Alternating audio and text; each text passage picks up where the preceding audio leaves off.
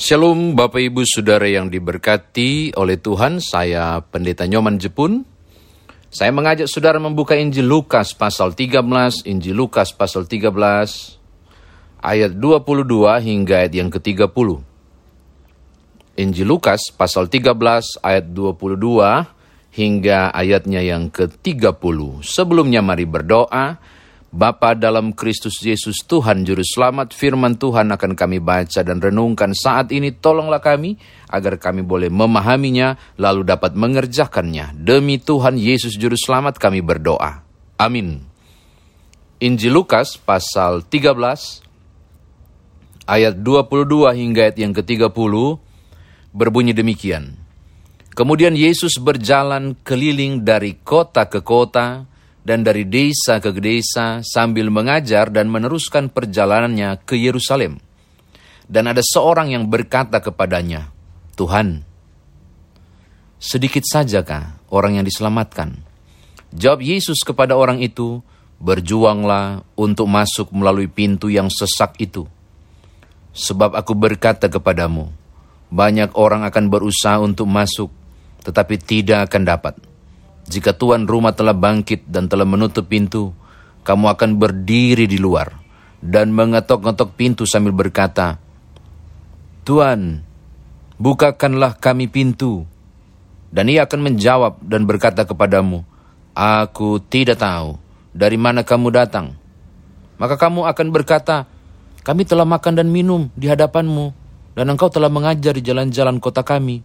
Tetapi ia berkata kepada kamu, Aku tidak tahu dari mana kamu datang. Enyalah dari hadapanku, hai kamu sekalian yang melakukan kejahatan. Di sanalah akan terdapat ratapan dan kertak gigi. Apabila kamu akan melihat Abraham dan Ishak dan Yakub dan semua nabi di dalam kerajaan Allah, tetapi kamu sendiri dicampakkan keluar.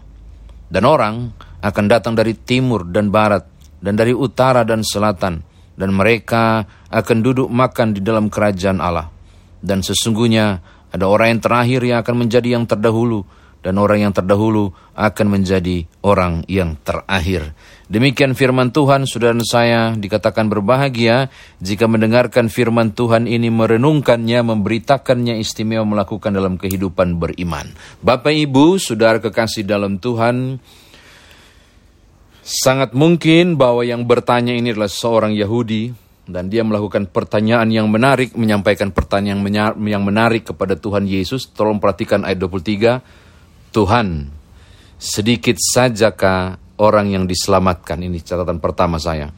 Mengapa sampai dia mengatakan, Tuhan, sedikit sajakah orang yang diselamatkan? Sangat mungkin karena dia melihat pengikut Yesus jauh lebih kecil daripada pengikut para ahli Taurat, Farisi, dan Saduki.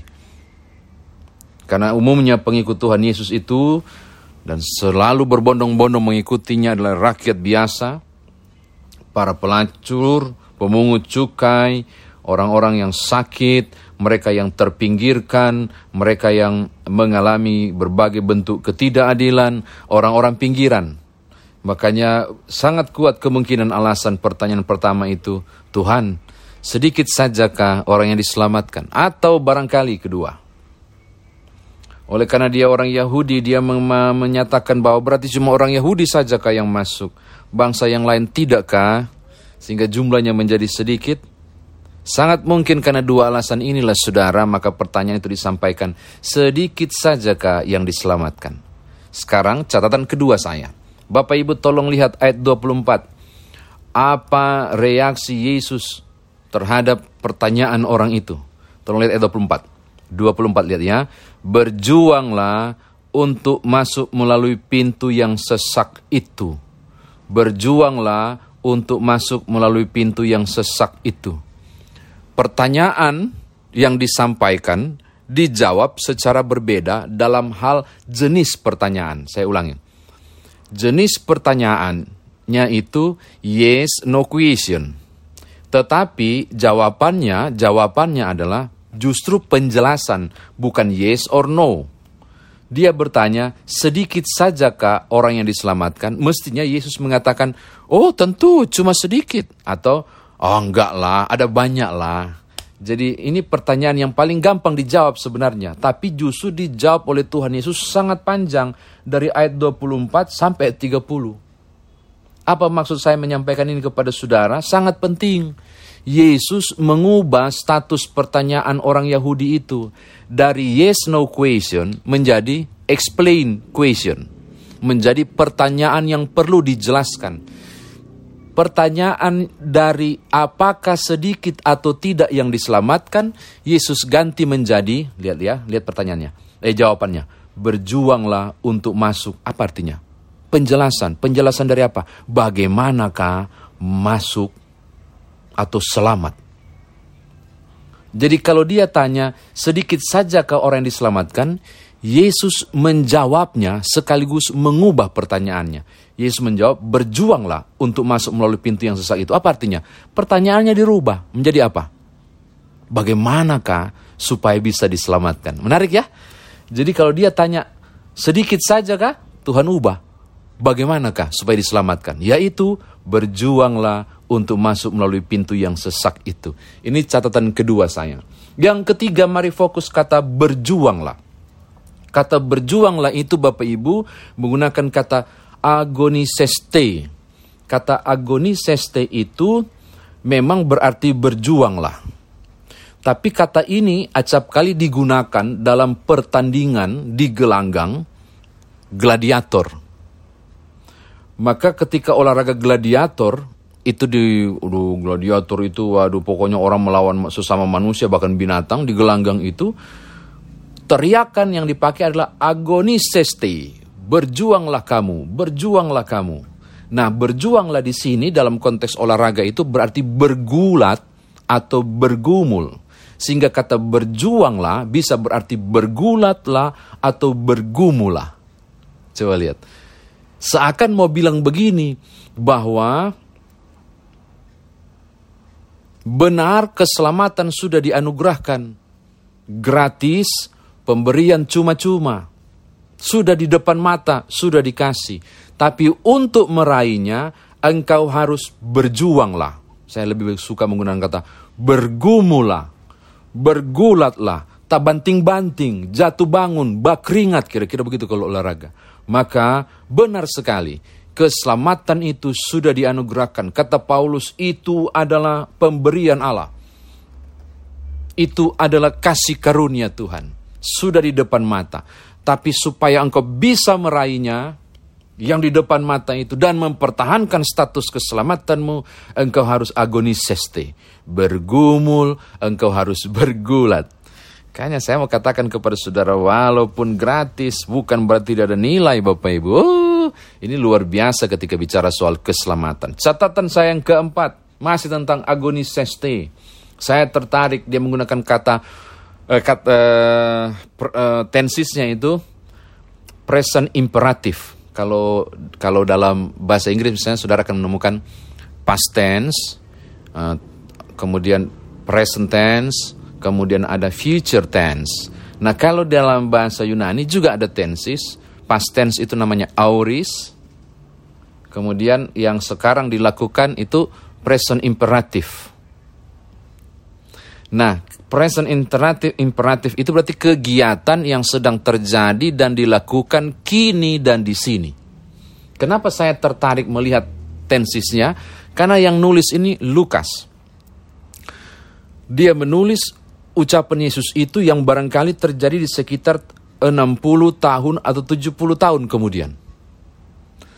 Yesus mengucapkan kalimat ini 60 sampai 70 tahun sebelumnya. Lampau kan? Ditulis oleh penulis Injil Lukas present imperatif statusnya. Kegiatan yang dilakukan di sini, kini dan di sini. Dia nggak pakai aorist, dia nggak pakai past tense bahasa Inggrisnya. Dia nggak pakai masa lampau. Sehingga ini punya makna yang luar biasa. Hari ini berjuanglah, bergumulah, bergulatlah melalui pintu yang sesak itu. Besok sama juga statusnya, present imperatif. Jika saudara besok membaca teks ini, dia akan menjadi juga berjuanglah hari ini, bergumulah hari ini, bergulatlah hari ini. Lusa, saudara baca teks ini sama. Bergumulah hari ini, bergulatlah hari ini, berjuanglah hari ini. Apa maksudnya? Bahwa soal berjuang untuk selamat walaupun gratis, soal bergumul dan bergulat untuk mendapatkan keselamatan, bukan cuma satu kali di masa lampau saudara sudah lakukan.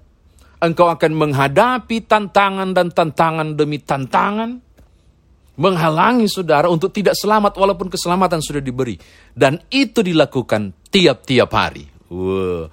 Itu dilakukan tiap-tiap hari. Sehingga, catatan keempat saya mau bilang, ini kewaspadaan tiap-tiap hari. Ini perjuangan tiap-tiap hari. Ini bergulat tiap-tiap hari. Ini bergumul tiap-tiap hari. Mengapa? Karena godaannya ada tiap-tiap hari. Tidak heran kan kalau Tuhan Yesus mengatakan begini, barang siapa mengikut aku, dia harus memikul salibnya. Kapan? Tiap-tiap hari. Bukan memikul salibnya saat mengatakan ya dengan segenap hati, besok sudah enggak. Saudara akan tetap hadapi tantangan yang akan halangi saudara merebut keselamatan yang Tuhan anugerahkan. Tidak heran kalau dikatakan bergumulah, berjuanglah, bergulatlah untuk masuk melalui pintu yang sesak itu. Sesak loh, bukan luas. Bukan gampang-gampang langsung terus-terus. Bukan. Mungkin meliuk saudara barangkali. Menunduk saudara, merayap barangkali, saya tidak tahu. Tapi pintu yang sesak dengan menggunakan kata agōnizesthe menunjuk pada perjuangan atau pergumulan. Bapak Ibu, soal selamat gratis. Tapi perjuangan saudara untuk bertahan menjadi orang yang selamat, itu dilakukan dalam perjuangan dan pergumulan, pergulatan tiap-tiap hari. Godaannya tiap-tiap hari, tantangannya tiap-tiap hari. Gerakan iblis mengupayakan menjatuhkan saudara sebagai suami, sebagai istri, sebagai keluarga. Itu tiap-tiap hari. Maka saudara harus berjuang juga tiap-tiap hari. Oke? Okay? Catatan terakhir, Bapak Ibu. Mengapa? Mengapa sampai kemudian perlu ada perjuangan tiap-tiap hari? Saya tertarik memperlihatkan kepada saudara tentang teks berikutnya. Tolong Bapak Ibu lihat ayat yang ke-25. Jika tuan rumah telah bangkit dan telah menutup pintu, kamu akan berdiri di luar dan mengetok-ngetok pintu. Mengapa Bapak Ibu? Karena akan ada waktunya tuan rumah pesta itu akan tutup pintu.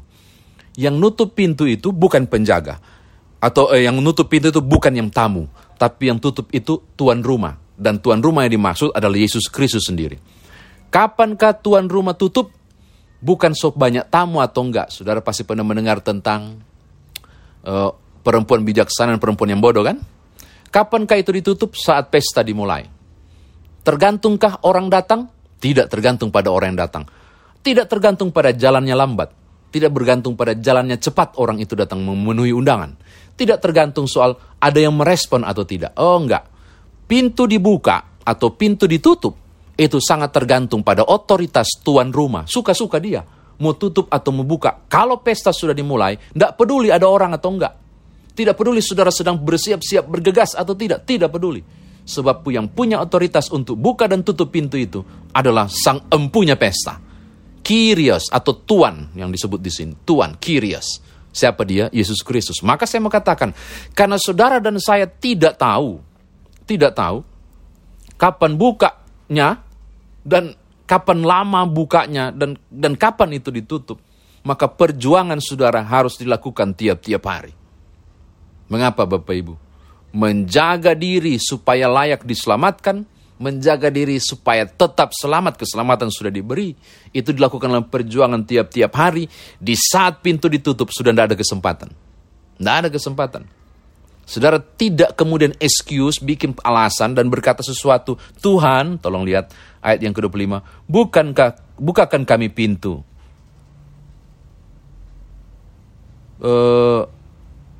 Maka kamu akan berkata, ayat 26. Kami telah makan dan minum di hadapanmu. Dan engkau telah mengajar di jalan-jalan dan seterusnya. Ini bukan soal hubungan lahiriah. Ini bukan soal makan minum bersama sang tuan. Ini bukan soal kenal-kenal dia. Mengatakan hal yang sama, ini bukan soal apakah engkau baca Alkitab atau tidak dan merasa sudah kenal Yesus. Ini bukan cuma soal seberapa sering sudah ada ke gereja, bukan. Apakah engkau pernah duduk makan bersama Tuhanmu, bukan. Ini bicara soal hal yang sangat intens, yaitu intimasi bersama Tuhan yang ditandai dengan, tolong lihat ayat 27, bagian akhir. Enyalah dari hadapanku, hai kamu sekalian yang melakukan kejahatan. Engkau barangkali Kristen, engkau barangkali sebut orang percaya, tapi hidupmu tidak berkenan kepada Allah, ini mengerikan. Enyalah engkau. Karena ukurannya bukan seberapa terlihat engkau Kristen, saya dan saudara. Bukan seberapa luar biasanya engkau terlihat menjadi seorang pemuji yang luar biasa, pengkhotbah yang luar biasa, pelayan yang luar biasa. Wah, tapi hidupmu di luar panggung pelayanan, di luar panggung kekristenan, engkau melakukan kejahatan, kategorinya dapat. Saya tidak mengenal engkau. Enyalah. Mengapa? Sempit Bapak Ibu, saringannya standarnya Tuhan. Standarnya Tuhan, saringan keselamatan untuk tetap terjaga dalam keselamatan, saringannya sempit, pintunya sempit. Maka perlu ada agōnizesthe, berjuang tiap-tiap hari karena kita tidak tahu bagaimana. Saya kira demikian firman Tuhan ditafsirkan bagi kita. Nah sekarang bagaimana kita bawa dalam kehidupan beriman kita. Bapak Ibu, saudara dan saya yang terima Yesus Kristus telah ditebus dan telah diselamatkan. Tapi apakah saudara dan saya kemudian tetap bertahan di wilayah orang-orang yang telah diselamatkan? Itu sangat ditentukan dari kemauan dan kesediaan saya dan saudara melakukan agōnizesthe. Berjuanglah, bergulatlah, bergumulah. Kenapa? Karena ada banyak usaha yang dilakukan pihak lain untuk menjatuhkan saudara, supaya saudara tidak terkategori sebagai orang yang diselamatkan, saya dan saudara. Akan ada tantangan iman, entah masalah keluarga, istri atau suami, atau apapun yang goyahkan saudara, dan menggoda saudara untuk ke kiri atau ke kanan, tidak lurus-lurus. Ini penting Bapak Ibu, jangan ternina bobokkan dengan kalimat, semua yang percaya telah diselamatkan. Oh, orang yang diselamatkan terlihat dari buahnya, yaitu tidak melakukan kejahatan. Makanya penting suatu upaya untuk berjuang.